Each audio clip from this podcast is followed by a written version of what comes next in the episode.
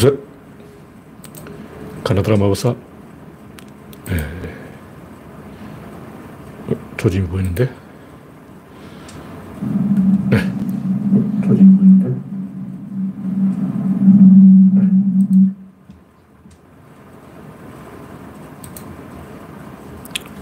네. 오늘은 아직 입장하시는 분이 없습니다. 제가 먼저, 제가 일발을 끊어야 됩니다.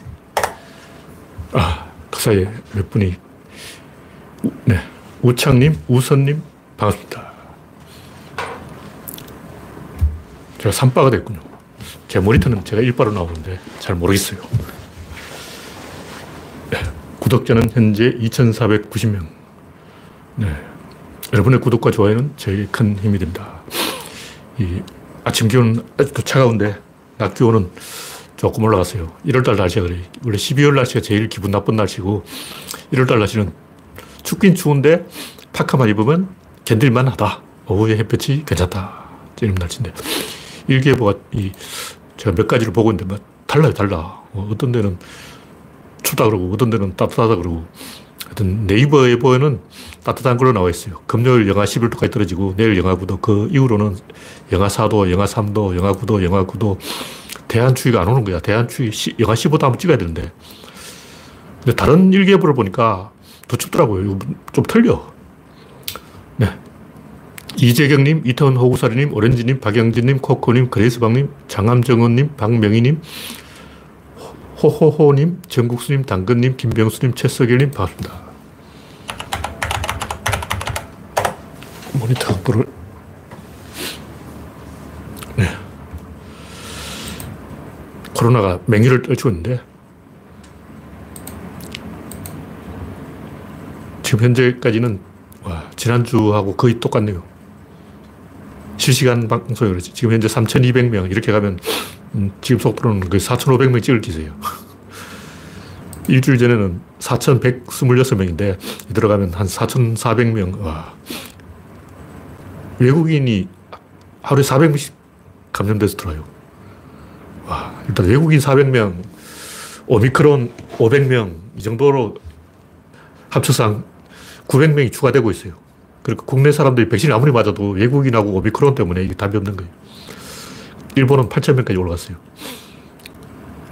거의 만 명 찍을 뻔했는데, 일본은 만 명 찍진 않고 구천이백삼십육 명인가 그 정도. 아직 확정된 숫자는 아니고. 어, 와, 쇼킹하네. 방금 속보를 보면 일본은 만 삼천오십이 명. 와, 아까 구천 명이었는데 그 사이에 사천 명이 늘었어. 야, 만 삼천오십이 명인데 일본은 장난 아니에요. 일본이 늘어난다는 것은 우리나라도 늘어날 조짐이 있다. 일본은 부스터샷을 안 맞았기 때문에 저러다가 십만 명 가겠어. 그런데 일본은 사망자 별로 없어요. 아직 사망자 아까 세 명인데 지금 늘은지 모르겠어요. 북엔젤님, 범문성님, 송진영님, 오렌지님, 반갑습니다. 여러분의 구독과 좋아요는 저에게 큰 힘이 됩니다. 현재 시청자가 오십이 명입니다. 첫 번째 곡지는 김건희 녹취록 뭐 있나. 김건희가 이상한 언니라는 것은 소문 다 났어요. 소문 다 났어. 와. 지금 뭐 나오는 내용이 내가 웬만한 무속인보다 낫다. 점을 좀 볼 줄 아는데 우리가 청와대 간다. 점쟁이, 점쟁이. 진짜. 캠프에는 제대로 된 사람이 없다. 임 기자가 와서 우리 캠프 좀 해줘, 지도해줘라. 내가 네 자리 만들어줄 수 있다. 우리는 원래 좌파였는데 조국 때문에 입장을 바꿨다. 한동훈한테 제보할 거 있으면 나한테 얘기해라. 열린공감티비, 오마이뉴스, 아주경제, 장용진, 얘들 애들 내가 청와대 가면 전부 감옥에 쳐넣고 버린다. 우리 남편은 바보다. 내가 다 챙겨줘야지 뭐라도 할 수 있는 사람이지. 저 사람은 완전 바보다. 그래서 이제 중요한 것은 송영길이 줄리가 남편한테 반말한다. 뭐 반말할 수도 있죠. 반말한다는 게 아니고 그 뒤에 따라 붙는 이야기가 생략된 거예요. 서계라 이렇게 부른다는 거예요. 야, 총장 이렇게 부르고, 총장 일로 와봐 그러고. 내가 직접 들은 건 아닌데, 그 민주당 사람도 그 어, 윤석열 집 초대받아서 많이 갔어요. 그래서 그 집에서 뭐 대화하는 걸 들어보니까 줄리가 남편을 엄청 혼낸다는 거야. 바보 취급하는 거야. 근데 손님 있는데 그러는 거예요. 송영길이 남편을 그 줄리가 반말한다는 건 직접 본 걸 이야기한 거야. 정확하게는 모르는데 송영길도 마당발이기 때문에 윤석열하고 그 같이 밥, 집에 초대받아서 밥을 한 끼 먹었을 것 같아요. 박영선, 송영길 이런 사람 원래 마당발이잖아. 야, 이 장난이 아니에요. 혹, 혹자는 그 남편이 윤석열이 매제키스트 아닌가 뭐 이런 말도 있고, 제가 보기에는 이 아킬레스건이 줄리야. 줄리를 건드리면 윤석열이 폭주한다고. 갑자기 막 개소리를 하고 난리치는 이유가 분노 조절이 안 돼. 하여튼 우리는 결정적인 약점을 찾고 있는 거예요. 그래서 계속 이 약을 올려야 돼. 분노 조절이 안 되는 이 정신적으로 문제가 있는 그런 사람이라는 걸 정체를 드러내야 돼요. 줄리가 왜 정보로 다니겠어요? 윤석열이 제대로 못하니까. 남편이 박근혜한테 얻어맞고 다니고 막 이렇게 하는 거 보니까 사람 어? 행동을 못하고 있다. 줄리가 그렇게 판단한 거예요. 제가 봤을 때 줄리 뭐 좀 아는 사람이야. 줄리는 남편이 바보라는 걸 알고 있어. 줄리가 남편이 바보라고 인정을 했다면 바보 맞는 거예요. 중요한 것은 적어도 일국의 대통령을 뽑는데 바보는 아니어야 된다. 근데 부인이 남편을 바보 취급하면 그 사람 바보가 맞는 거야. 오죽 답답했으면 점을 보러 다니겠냐고. 줄리가 점 보러 다닐 때 윤석열은 뭐 했냐고. 윤석열이 부인한테 여보 나 출세자리 좀 알아봐줘. 어디에 줄을 내야 돼. 그 줄리가 내가 점 보고 올게. 내가 천공도사한테 물어보고 올게. 어디에 줄을 내야 되는지, 박근혜를 감옥에 집어넣어야 되는지 말아야 되는지 내가 알아올게. 이런 짓을 한 거야. 보나 안 봐도 비디오지. 뻔한 거 아니야. 그러니까 윤석열은 출세하고 싶어서 줄리한테 제발 점을 봐서 출세길을 잡아줘 하고 이렇게 부탁을 한 거예요. 근데 아니 남편이 멀쩡한 사람이라면 부인이 점 보러 다니지 않아요. 하도 속이 답답하니까, 속이 터지니까 남편이 하고 사는 꼴을 보니까 고수, 고수답게 속이 터진다고. 출세길이 눈앞에 있는데 못 잡고 막 허둥대고 하는 거 보니까 줄리가 속이 터져가지고 아, 안 되겠다. 내가 점이라도 봐야 되겠다. 그렇게 된 거죠. 줄리가 점을 본다는 게 문제가 아니고 왜 점을 보러 다니느냐. 윤석열이 속을 썩이니까 점을 보러 다니는 거죠. 속이 터지니까 점을, 점을 보러 다니는 거죠. 이건 큰 문제야. 단순히 이 공처가 예처가를 넘어서 정신적으로 의존하고 사는 그 미성숙한 사람이에요. 윤석이 하는 거 보면 뭔가 정신적으로 미성숙한 거예요. 다음 곡지는 김건희가 실세라는데, 아, 이건 뭐 했던 이야기고, 하여튼 김건희가 스트레스 받으면 윤석이는 폭주한다. 뭐 그런 얘기고. 다음 곡지는 박노자 바보들의 행진. 일침을 제대로 했는데, 옛날 박노자하고 막 진중권하고 다 한패였어요. 그래서 같이 뭐 아웃사이더다 그러고, 뭐 홍세하고, 어, 같이 모여서 놀다가 일부는 노빠로 가고, 일부는, 음, 정의당 가고, 이렇게 다 흩어진 거죠. 그 흩어지게 한 분열의 주, 주범이 진중권이에요. 진중권 끼면 다 분열돼. 지식인들도 중심을 잡아주는 사람이 없고, 자기들끼리 치고받고 싸운다는 거죠. 서프라이즈 같은 경우도 제가 가방끈만 좀 길었으면 다 제압해서 중심을 잡을 수 있었는데, 제가 이 가방끈이 짧다 보니까 그 명문대 나온 사람, 서울대 나온 사람이 내 말 듣겠냐고. 그런 거죠. 하여튼 이 바보들의 행진, 정용진하고 이러다가 내년에 에스케이가 에스에스케이죠. 썩에서 썩으로 지낸. 원래 썩이었는데 썩이게 돼서 썩 팀이 야구를 몇 등 할지 그게 궁금해지네요. 저런 짓을 해도 팬들이 올까? 멸공이라는 말은 학, 민간인 학살이에요. 민간인 학살을 찬양하는 발언을 하면 안 돼요. 물론 여러 가지 뜻으로 군대에서는 다르게 쓰이지만 군부대가 아니잖아요. 여기서는 군부대가 아니라고. 군대에서 멸공이라는 말하고 요즘은 멸공이라고 하면 안 돼요. 남북 정상회담을 할 때부터 멸공이란 말을 쓰면 안 되는 말이 된 거예요. 적어도 글자 배운 사람은 이런 잔인한 말을, 이 파시스트들이 쓰는 말을 쓰면 안 되죠. 네, 다음 곡지는 수신제가 치국평진화. 오늘 제가 이 칼럼을, 정치 칼럼 안 썼기 때문에 할 이야기 별로 없어요. 뉴스도 별로 없고, 하루에 열 가지씩 뉴스가 터지다가 요즘 좀 조용하고 있는데, 추진제가 치국평천하. 이건 별 이야기는 아니고, 옛날부터 제가 여러 번 이야기했지만,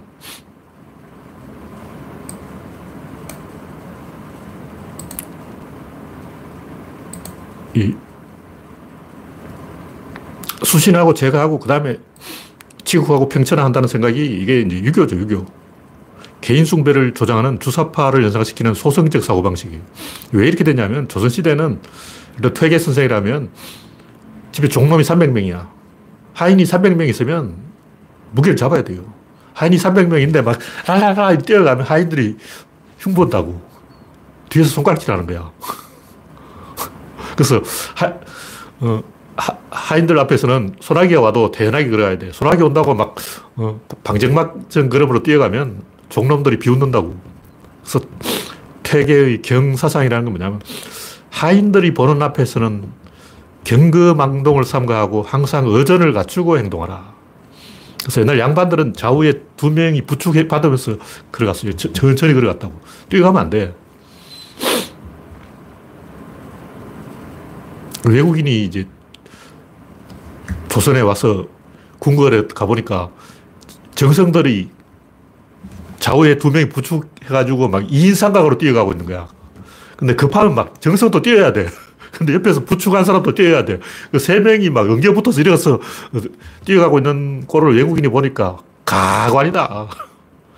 그게 궁금하면 고종 황제 사진을 잘 검색해 보세요. 고종 황제 주변에 좌우에 그 하인들이 부축하고 있는지 그 사진이 있어. 근데 다른 정성들도 그렇게 했는지는 제가 모르겠는데 하여튼 외국인이 그렇게 이야기를 했어요. 우리나라 정성 판서들은 하인이 부축해야 아무리 젊은 사람이라도 하인이 부축을 안 해주면 십 센티미터도 못 간다는 거예요. 그런 거 창피한 거예요. 근데 뭐 어떻게 인간이 깨어나는가. 운명적인 만남이 있어야 돼요. 만남이 없으면, 돈 결의가 없으면, 유비삼 형제가 만나지 않았다면 야심이 없는 거예요. 야심은 큰 만남에서 이루어진다고. 그 만남이란 꼭 사람을 만나는 게 아니고 어, 역사책을 보고 영웅전을 읽는 게 다 그런 거잖아. 구한말에 영웅전이 유행했어요. 뭐 나폴레옹전, 아무개전, 무슨 전, 영웅전이 유행했는데 사람이 시골에 짱박혀 있다가 큰 세계로 나오려면 운명적인 만남이 있어야 돼요. 그 다음에 이제 평천하의 야심, 천하의 어떤 에너지 낙차를 봐야 돼요. 주로 이제 옛날 사람들의 피를, 피를 끓게 한 게 뭐냐면 신무기. 시골에 그냥 짱 박혀 있다가 갑자기 신무기 보고 저게 뭐야? 막 갑자기 막 달려드는 거야. 그래서 막 시골에 있으면 안 되겠다 하고 막 어, 개나리 보찜 짊어지고 서울로 가는 거야. 신무기가 없으면 그냥 시골에 계속 짱 박혀 있는 거예요. 그러니까 평천하의 야심은 그 만남에서 나오는데 꼭 만남이 사람을 만나는 게 아니고 신무기, 신발명, 신기술, 어, 인터넷, 요즘 아프리카 사람들도 스마트폰을 하나 쥐게 되니까 눈빛이 바뀐 거예요. 야심이 생기는 거죠. 그, 그 다음에 이제 실력을 닦고, 그리고 이제 실천을 하다 보면 가족들의 협조가 필요해지고, 그러다 보면 이제 마지막으로 건강관리, 야, 내가 오래 살아야 이거 좀 되겠구나. 저도 옛날에는 서른 살 넘게 산다는 걸 생각을 못 했어요. 옛날에는 서른 살만 살아도 좀 살아먹을 만큼 살아먹은 게 아닌가. 열 살 먹고 죽는 건 좀 억울하고 한 서른 살까지 살면 세상의 비밀을 다 알아버리고 더 이상 인생에 뭐 흥미를 가질 만한 아이디어가 없는 거 아니야. 이렇게 생각했어요.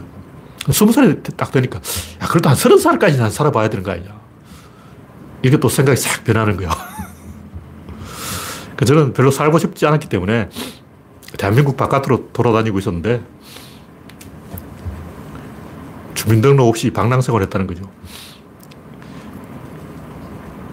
이 팔십칠 년에 김대중 대통령이 귀국할 때 그때 그 흥사단 강단인가 여성백인회관 아 이거 다른 거예요. 제가 기억이 약간 헷갈렸는데 첫 번째 연설이 흥사단 강당이고 그 사천인가 그랬어요. 그 두 번째 연설이 여성백인회관 연설이었어요.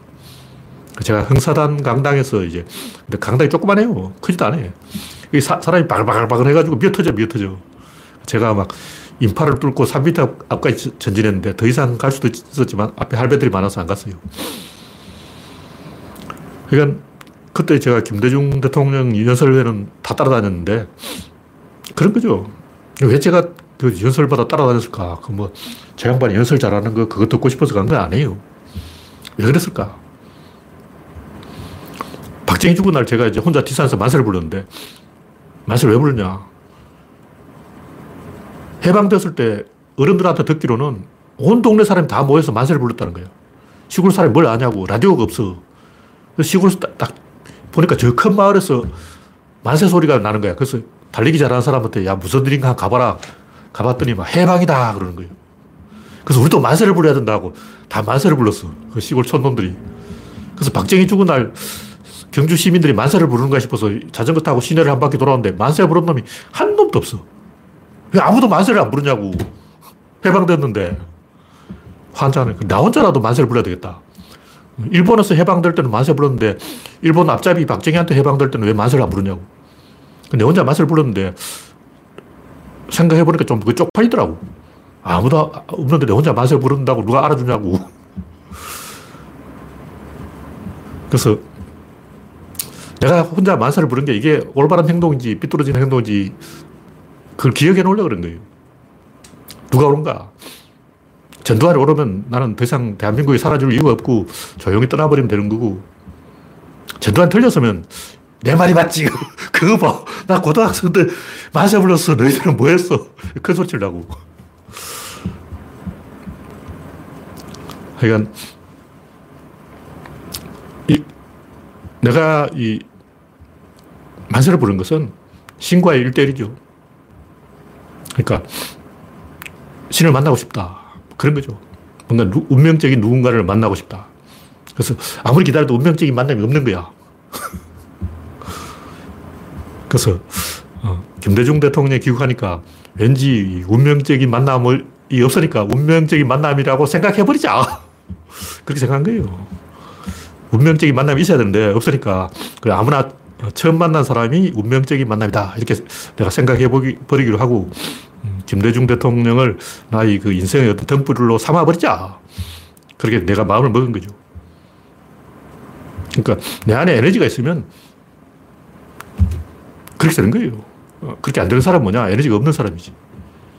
뭔가 피가 끓으면 그때 누군가가 운명적인 만남, 만나면 방아쇠가 딱 격발이 되는 거예요. 에너지가 없는 사람은 그냥 계속 살고. 그래서 내가 궁금했던 것은 내 운명이 어떻게 될까? 그게 궁금해. 대한민국의 운명이 어떻게 될까? 내가 생각하기에는 대한민국에 사람이 적어도 한 명 있을 것 같고, 대한민국에 사람이 한 명 있으면 전두환 저 새끼는 뒤질 건데, 주변 사람들은 내가 만나봐서 이제 전라도까지 가서 전라도 사람한테 물어봤다고. 전두환 저 새끼 저 죽여버려야 되는 거 아니냐. 근데 전라도 사람들이 다, 어, 너, 네가 물정을 몰라서 그러는데, 어, 세상을 만만하게 보지 말 그래. 그러다가 된 놈이 한두 놈이 아니대 이러더라고. 근데 내 앞에서 전두환 저 새끼 죽여야 된다고 말한 사람은 없었어. 물론 내가 많은 사람한테 물어본 건 아니고 몇 명한테 물어본 거예요. 많은 사람한테 물어봤으면 저 새끼 죽여야 된다 하는 사람도 있었겠지만, 하여튼 팔십 년대 초였어요. 그때 팔십삼 년, 팔십사 년 그랬던. 그때는 전두환의 재정시대였기 때문에. 어쨌든 제가 하는 얘기는 인간은 그 결국 천하에 대한 어떤 관점이 있어야 뭐가 에너지가 끓었고 음, 의욕이 생기는 거지. 그냥 뭐 수신제가 해가지고, 수신제가가 뭐냐고 주변 사람 눈치 보는 거 아니야. 그러니까 동네 사람한테 잘 보이려는 거죠. 동네 사람한테 잘 보이려면 시골 이장은 하겠지. 동장, 이장 이런 거 하려면 동네 사람한테 잘 보여야 돼. 수신제가 열심히 하면 이장이 될 수 있습니다. 통장도 될 수 있어요. 시의원도 될 수 있어요. 시의원이 되고 싶다. 그러면 수신제가를 열심히 하세요. 그러나 대통령이 되려면 그런데 찌그러져 있으면 안 되는 거죠. 수, 수, 수신제가 이건 개인 숭배를 조장하는 얘기예요. 다음 꼭지는 삼 퍼센트 빌런이 문제다. 어떤 사람이 시골에서 자원봉사를 했는데 뭘 했냐면 밥차를 했어. 밥차. 뭐 옛날 뉴스에서 한두 번 본 것 같은데 시골 마을마다 돌아다니면서 밥을 해주는 거야. 왜 그렇게 하는지 모르겠지만 시골 사람이 매우 즐거워하더라. 근데 자발적으로 도와준 사람도 많고 순박한 사람도 많고 식기, 식판 훔쳐간 사람도 있고 생수 병을 집어간 사람도 있고 회방 넘는 사람이 한 백 명 중에 세 명이 있어요. 많은 숫자는 아니야. 근데 어떤 아저씨는 가스통을 훔쳐가다가 자빠져가지고 부상을 입었는데 치료비를 내놔라. 지가 가스통 훔쳐가다가 자빠져 놓고 자원봉사하는 사람한테 치료비를 내놔라. 그런 거예요. 또 어떤 사람은 전 이장인데, 현직 이장은 아니고 전직 이장인데 우리 마을에서는 절대 밥차를 못한다 하고 방해를 하는 거예요. 왜 못하냐니까 돈을 내놔라. 그래서 그 말은 안 했어요. 그 말에서는 어, 말사람 싫어하는데 어, 자원봉사 해주겠다 해도 싫다는데 왜 하냐고. 그래서 안 했더니 야, 정부 돈을 이십 퍼센트나 받아먹고 어, 그 예산 중에 이십 퍼센트는 정부 돈인데 왜 우리 마을에서는 안 하냐고 민원을 넣었다는 거야. 흉악한 사람이에요. 자기가 돈 떠들려고 하는 거예요. 자원봉사자한테 돈 떠들려는 사람이 어디 있어. 야, 악질이야, 악질. 근데 그런 사람이 많은 건 아니고 삼 퍼센트가 돼요, 삼 퍼센트. 제가 왜 이런 얘기를 하냐. 옛날에는 이런 그 마을 동네 빌런, 시골 빌런들은 동네 영감들이 멍석마리, 동네북, 동네북은 뭐냐, 등에 북글 하나 치게 하고 뒤에 따라가면서 북을 치는 거예요. 멍석마리는 다 알겠죠. 멍석을 말아놓고 좁히는 거야. 멍석마리는 아마 몽골 사람들한테 배웠을 것 같아. 몽골 사람들이 사람을 죽일 때 피가 안 나게 하기 위해서 멍석마리로 죽여요. 멍석에다가 사람을 집어넣어놓고 말 달리기를 해서 말 백 마리가 지나가는 거야. 그러니까 우리나라 사람이 커피집에서 노트북을 놔둬도 안 훔쳐가죠.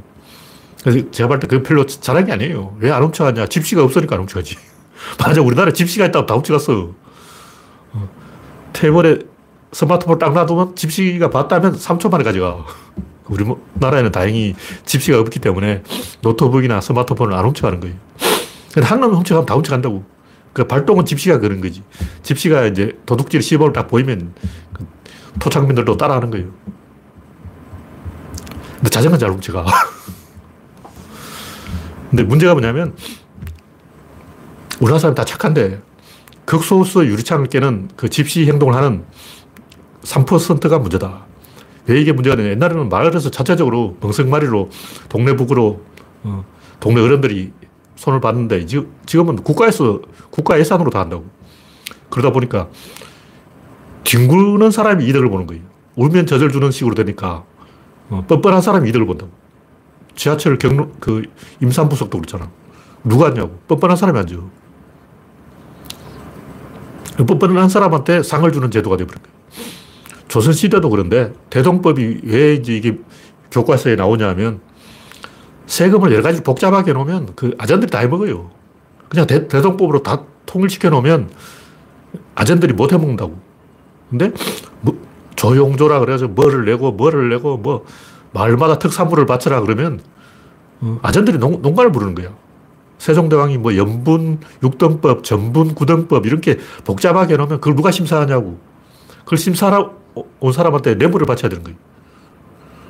이런 식으로 정부에서 뭔가 제도를 복잡하게 만들수록 공무원들의 권력이 커지고 국민은 비굴해지는 거예요. 그러니까 입시제도도 온갖 뭐 스펙이라고 막 엄청 복잡하게 해놓으니까 어떻게 되냐. 교사들의 권력이 커지는 거예요. 근데 교사도 잘, 잘 보여야 돼. 교사가 스펙을 만들어주는 거야. 학부모가 스펙을 만들어주고 이러다 보니까 말이 많아지는 거죠. 하여튼 이 제가 항상 하는 얘기지만 조선시대 밀란이 일어난 게 뭐 약탈, 착취, 가렴주구, 부패 이게 다 거짓말이에요. 그 문제가 아니야. 본질은 뭐냐. 본질은 농가를 부려요. 농가를 부린 거예요. 큰 액수가 아니에요. 저번에 이야기했지만 이순신 장군이 그 소, 충무공 비석을 하나 세우는데 사십 냥이 들어요. 근데 석수장이한테 이야기하니까 아, 이순신 충무공한테 비석 세우는데 어떻게 내가 사십 냥을 받겠냐. 십 냥에 해주겠다. 근데 마을 어귀에 가보라고. 동네에 비석거리가 있어요. 비석거리에 비석이 쫙 줄지어 서 있어. 근데 그 비석의 연도를 다 헤아려 보라고. 전부 천팔백오십 년, 천팔백육십 년, 천팔백칠십 년, 천팔백구십 년이에요. 그러니까 전국의 그 많은 송덕비, 영세불망비 그 비석들이 전부 십구 세기 비석이라는 거죠. 십칠 세기만 해도 없어. 뭐 있긴 있는데 몇 개 안 돼요. 그러니까 십구 세기에 전국적으로 송덕비 유행이 생긴 거예요. 그게 밀란이 일어난 거야. 왜냐? 그 비석 만드는데 충무공 비석이 사십 냥이라면 그 비석은 단량이에요, 단량. 단양 마을에 있는 어, 빨래터에가 빨래돌을 갖고 와서 대충 따듬어 하나 세워놓으면 돼. 단, 단양만 주면 되는데 그걸 오백 냥을 뜯어가지고 아저들이 나눠 먹는다고. 뭐 그러니까 사또가 갈릴 때마다 어, 사또를 위한 영세불망비를 세우자. 이게 전국이 다 유행을 했어요. 동네 여기만 다 그 비석이 쫙 줄져서 있다고. 그 전부 돈 뜯으려고 만들어 놓은 거예요. 그 몇 푼 뜯었냐? 몇 푼 안 돼. 그 비석, 비용 얼마 안 든다고. 열 냥 뜯고, 다섯 냥 뜯고, 백 냥 뜯고, 이건 뭐 뜯은 것도 아니지. 어린애의 동전 오백 원 뜯어먹은 거랑 똑같은 거예요. 소액을 뜯어먹는데 그게 불법이기 때문에 밀란이 일어나는 거예요. 조선 후기에 전국적으로 밀란이 왜 일어나냐고. 찌질한 짓을 해서 그런 거예요. 지금 우리나라의 불공정 이런 것도 정경심 그 표창장이 무슨 입시에 도움이 되냐고. 그게 찌질한 거야. 찌질한 것 때문에 국민들이 들, 들고 일어나는 거라고. 찌질한 제도를 만들어 놓으면 안 돼요. 애초에 그런 제도를 섭외 위주로 어, 다른 사람이 경력을 만들어주는 이런 황당한 제도를 만들어 놓으면 안 된다고. 근데 좌파들은 이걸 굉장히 좋아해요. 그냥 그래야 자기들한테 권력이 가거든. 자기들이 그 중간자 입장이에요. 그럼 정교조라고 하면 교사들이 그 스펙을 만들어주는 사람인데 교사들의 교권을 위해서는 요즘 이제 학생 인권 조례 때문에 교사를 우습게 본다고. 학생들이 교사를 우습게 보니까 그거라도 있어야지 이제 교사를 무서워하지. 아, 나를 서울대 보내주는 사람은 우리 선생님이다. 이런 거죠. 근데 우리가 이런 거를 조심해야 돼요. 뭐냐면 국가가 이런 걸 개입 안 하면 빈부차가 점점 커져. 개입하면 중간 권력이 농간을 부려요. 양쪽 다 문제가 있어요. 스펙이 없어도 안 되고 스펙이 있어도 안 돼. 이런 걸 우리가 열심히 토론을 해서 좋은 제도를 만들어 가야지. 막연하게 그 좌파들한테 다 맡겨놓으면 점점 이상하게 어, 배가 산으로 가요. 잘 감시를 해야 된다. 그런 얘기죠. 네, 다음 곡지는 선등자와 후등자, 확보자. 제가 구조론의 제자라는 제목으로 구조론 사전에다가 여러 가지 쓰고 있는데, 왜 구조론의 제자라고 썼냐면 구조론 공부 안 할 사람들은 나가라 이런 얘기예요. 지질한 소리 할 사람들은 나든지 나이를 먹어가지고 논쟁하고 막 이런 시, 시, 시기는 지났고 이제 우리가 세력을 이루고 큰 흐름을 만들어야 된다. 그런 얘기죠. 세상을 한마디로 정리하면 권력이다. 이게 무슨 얘기냐면 정확히 말하면 인과율이죠. 인과율. 원인이 있고 결과가 있는데 권력은 뭐냐? 원인이 결과 위에 있다. 이걸 이야기하는 거예요. 원인이 결과에 앞선다. 원인이 있으면 결과가 있다. 이 말은 좀 부족한 말이에요. 원인이 있으면 당연히 결과가 있지. 근데 이거는 결과의 관점이 있는 거예요. 결과, 원인이 결과에 앞선다. 이렇게 말해야 돼요. 권력은 원인이고 이익은 결과인데 중요한 것은 권력이 있으면 결과가 있는 게 아니고 권력하고 이익이 서로 막 신경전을 벌이는 거예요. 서로 간을 본다고. 서로 막 눈치 싸움을 해.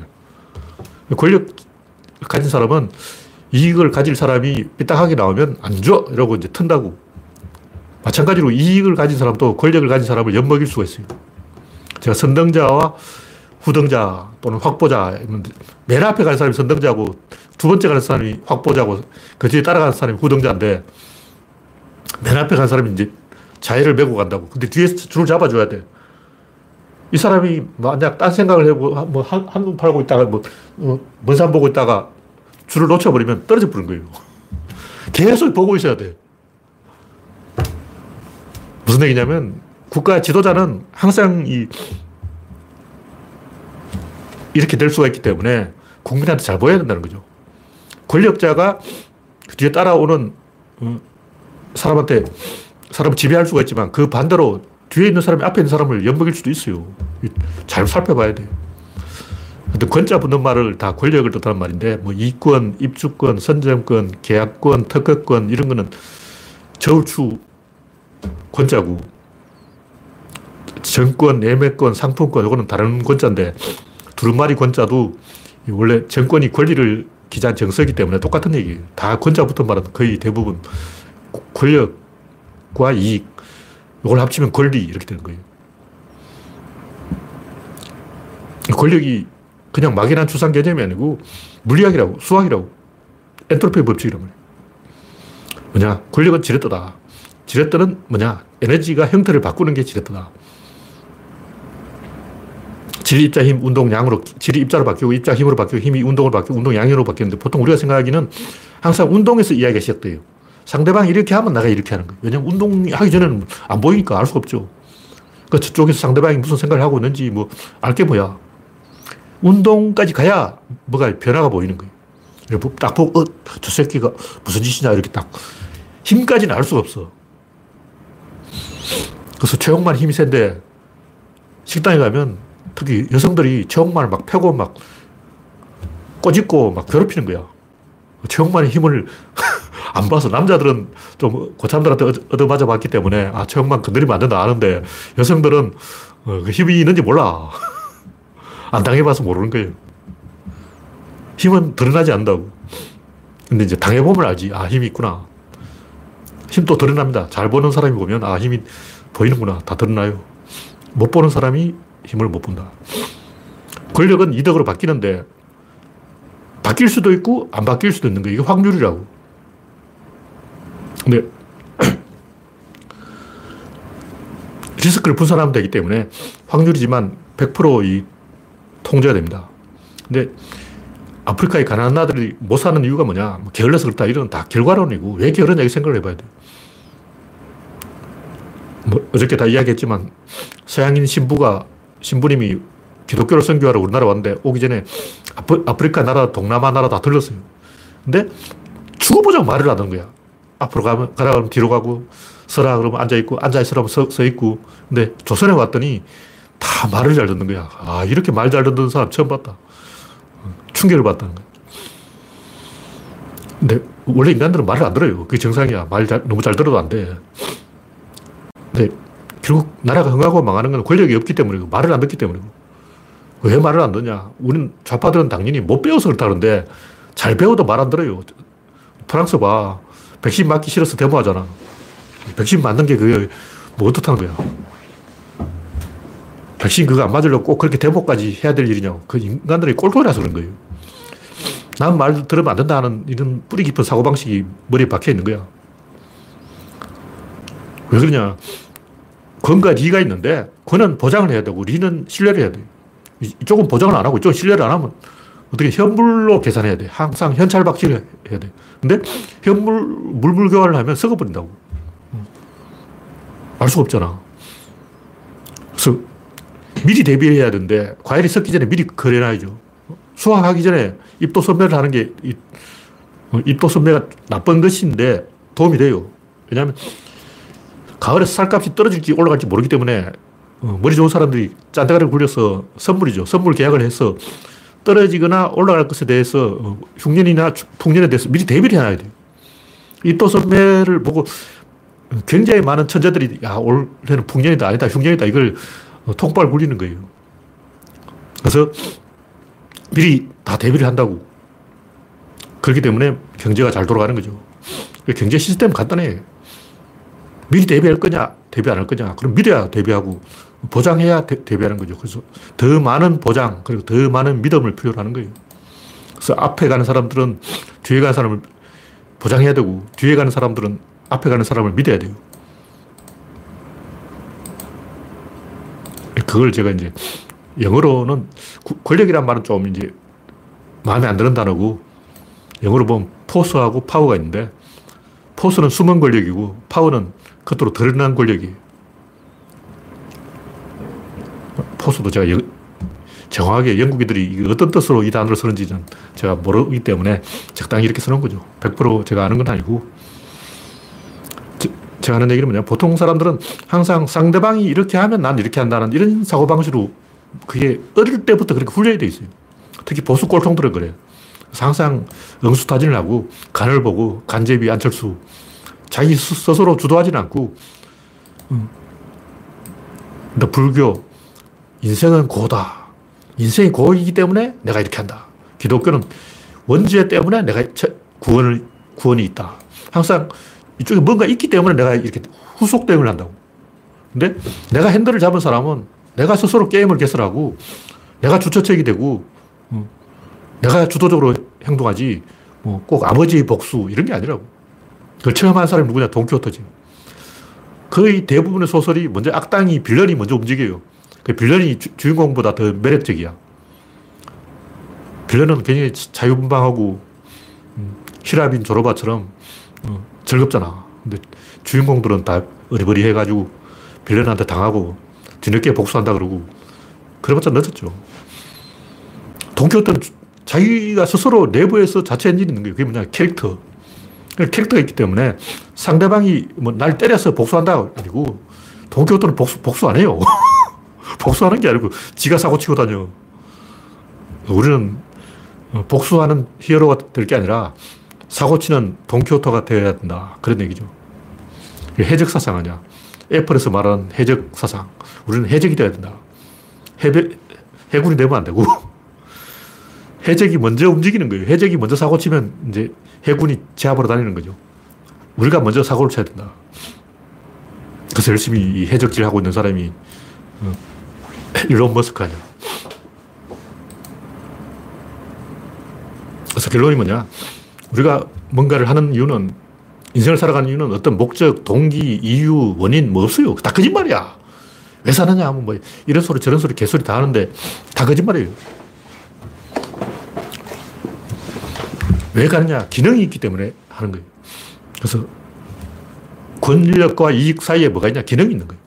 그럼 우리가 얻는 것은 뭐냐? 그 기능의 발달이라는 거죠. 그러니까 인생의 목적은 뭐 복수를 하는 것도 아니고, 잘 먹고 잘 사는 것도 아니고, 구원을 받아서 천국 가는 것도 아니고, 뭐 해탈을 해가지고 뭐 부처님 되는 것도 아니고, 다 개소리야. 솔직히 양심적으로 생각해보자고. 해탈 좋아하는, 구원 좋아하는 그런 게 있어. 인생의 본질이 뭐냐? 기능의 발달이라는 거죠. 그러니까 배에는 항구를 보고 가는데 등대를 보고 가는 거예요. 등대 도착해가지고 뭐 등대 불 켜면 뭐 좋은 거 있냐고. 없어. 그거 가봤자 없어. 인생의 목적지가 뭐냐? 귀향지가 어디냐? 그것은 배를 업그레이드 시키는 거지. 더 좋은 배를 가지게 되는 거지. 이 배를 타고 어떤 항구에 도착해서 뭐 아가씨가 키스해주고 그런 거 없어. 다 거짓말이야. 남자는 배, 여자는 항구, 이건 다 유행가 가사에는 나오는 얘기고, 그 항구에 가봤자 아가씨 없어요. 그러니까 배를 개량하는 것이다.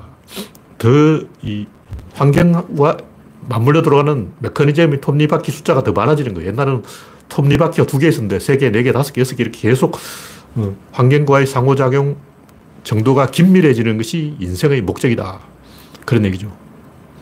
그것이 상호작용의 총량 정대, 그 방향으로 이 인간이 가는 길이 방향만 있을 뿐 목적지는 없는 거예요.